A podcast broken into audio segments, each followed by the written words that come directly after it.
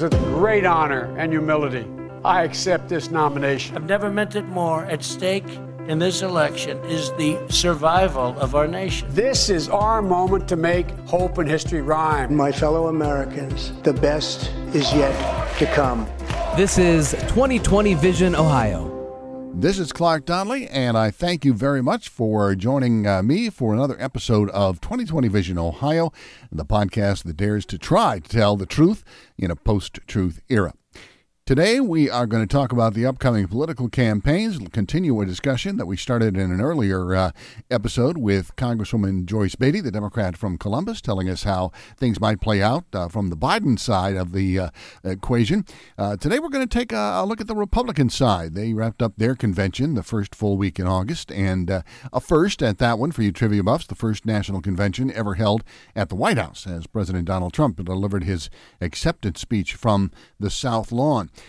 Of course, the campaigns are going to have to find their way through Ohio. As always, it is a key state. Having uh, seen what the Democrats may need to bring and uh, and may need to uh, to tell us about as far as the issues that we Buckeye State voters are going to consider, we'll now take a look at it from the Republican side of the fence with the help of the president of the Dublin Republican Club, Sean Parker, on the phone with us this morning. Sean, thanks for joining us. Great to be on. Thank you for the opportunity to uh, to get to talk to you and to talk about some of the ideals that we think are good for the American people and for the people of Central Ohio moving forward. One thing that was kind of interesting as I compared the two weeks is uh, for all of their differences, there were a couple of similarities, and uh, uh the biggest one is uh, has been no matter which candidate speaks, the message is if you vote for my opponent, you will ruin America. Um, how have we gotten to this point, Sean, where you know a vote for the other guy means the the end of our country as we know it? You, you know what's really interesting in that is I think uh, 80% of Americans actually believe 99.9% of the same thing. We we have the same values. We look for education for our children. We look for jobs so that we can go to work and we have the confidence that we're actually going to be employed tomorrow and next week and next month so that we can plan our lives and our futures. The Democrats have a way of looking at that. The Republicans have a different way of looking at that. And when it comes to the other issues, um, on both of our fringes, we have people that are very, very solidly thinking of things of such as such as pro-life or pro-choice, and those are the those are the issues that they play on constantly. But we always have to remember that 99% of us are very similar. That America is a great melting pot, and we all really want the same futures for ourselves, our families, and our country.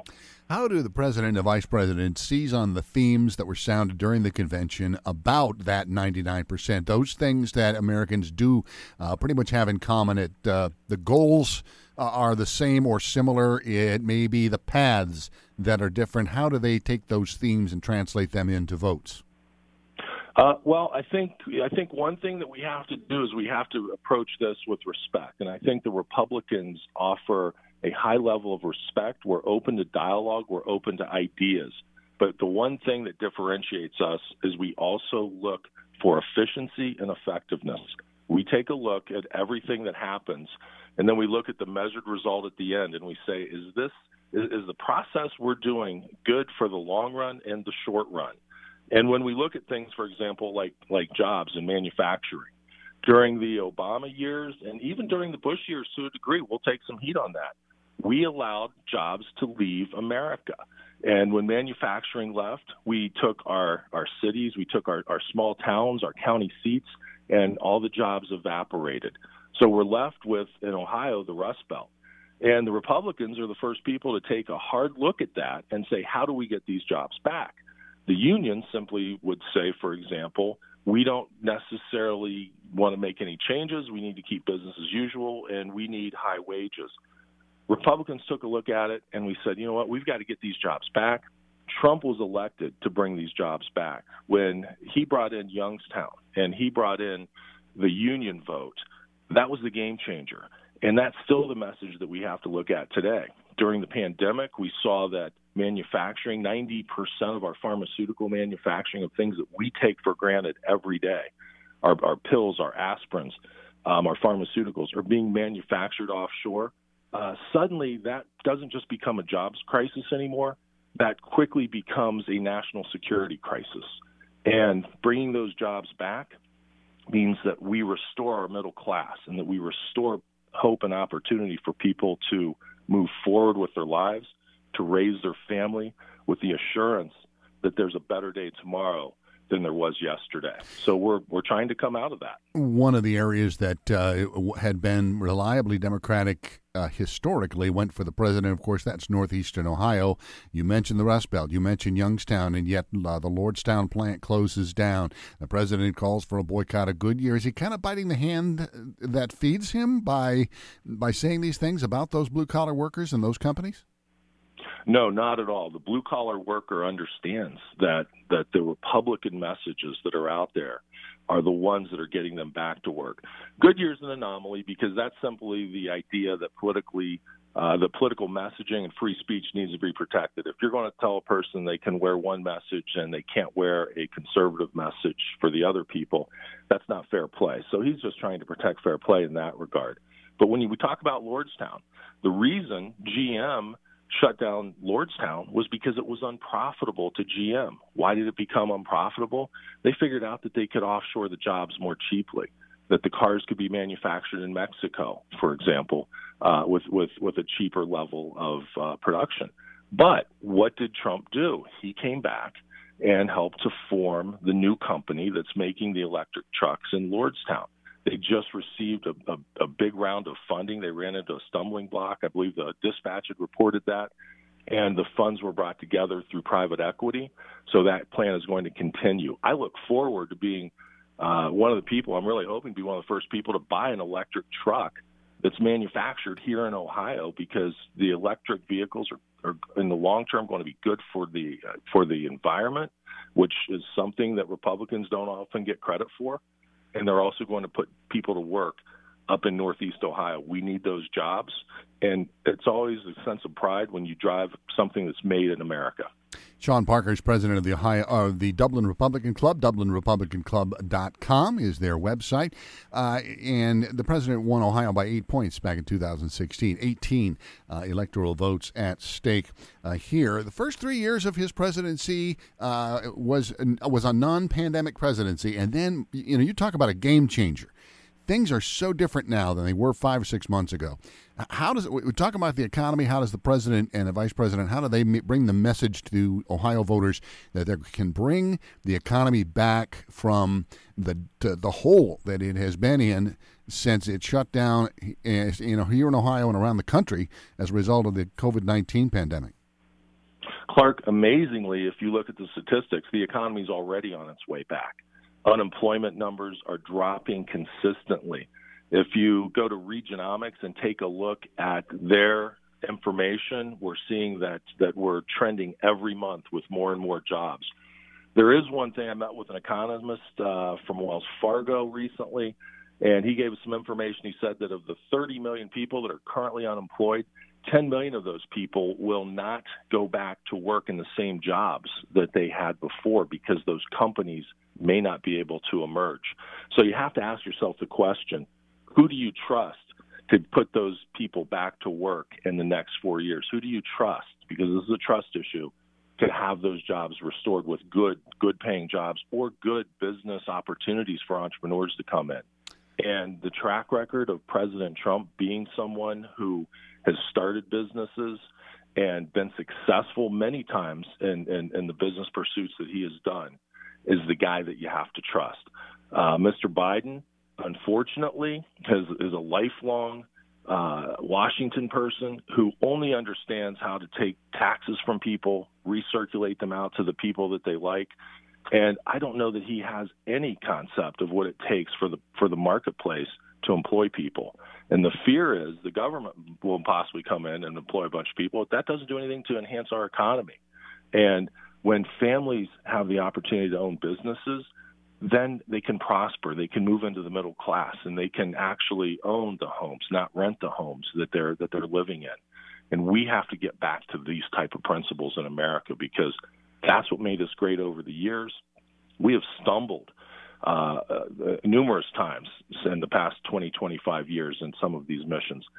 President Trump is the guy that understands that people working they pay taxes which fills up the government coffers and that gives us the social services net to help the people to advance and to move forward and it's a it's a great big uh, circular type of situation where where you know if you take any piece out of the circle you no longer have a complete circle trump completes the circle he understands the circle and he knows that circle starts with a person getting out of bed going to work and taking care of their family.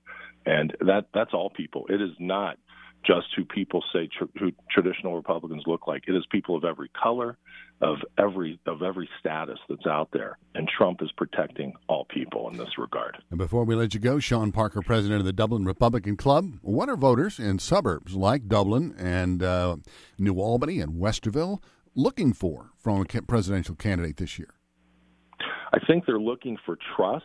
Uh, the one thing that we have to do is show that show that we actually have a high level of respect for all people at all times.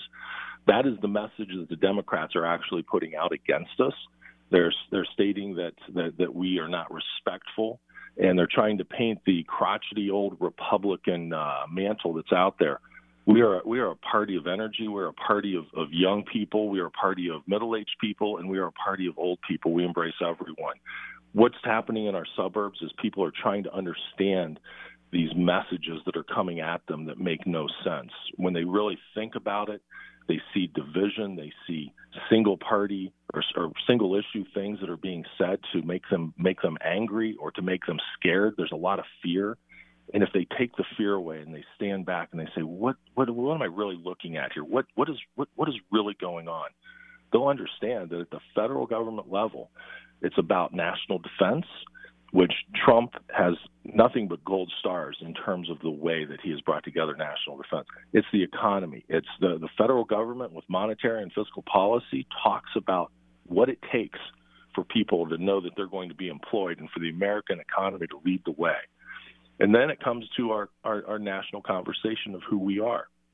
Trump's vision of who we are is that America has led the way since the First World War, and that we will be required to continue to lead the way, and that the world actually looks for our leadership, and that we need to give them good, honest, clean leadership. And that's that's the message that he and Mike Pence are putting together again for the next four years. And it is for the betterment of all people. It is not for the detriment of anyone. And that's why I'm a supporter of President Trump, Vice President Pence, and the message that we're carrying forward. So, you know, we, we, we pray that, that, that God will help us forward. Sean Parker, president of the Dublin Republican Club, uh, letting us uh, take a look at what we may ha- have in store for us as the uh, Republican presidential campaign. The campaign to reelect Donald Trump and Vice President Mike Pence uh, travels through Ohio in the coming months, of course. The Buckeye State always a key to electing presidents, especially for the Republicans. We hope you'll go back and discover some of our earlier episodes. Uh, as I mentioned, we talked to Congresswoman Joyce Beatty, the Democrat from Columbus. We also had a long discussion about the uh, the mechanics of voting in this election in Ohio, mailing in, the absentees, drop boxes, uh, all that kind of thing. We, uh, we'll hope you'll uh, listen to that one get some good information that'll help you if you are a little bit confused about how to go about casting your ballot. Uh, and stay with us because we will continue these discussions as we get closer to that November 3rd election. Join us on the conversation. We do want this to be a an interactive podcast, so we'd like to hear about the issues that are on your mind. If we did something wrong, you maybe got a fact uh, wrong, please call us out on that. We'll take care of it. You can email us at 2020vision at columbusradiogroup.com. Rate, review, subscribe on your favorite podcast app, and uh, you can download us free at the Sunny 95 app.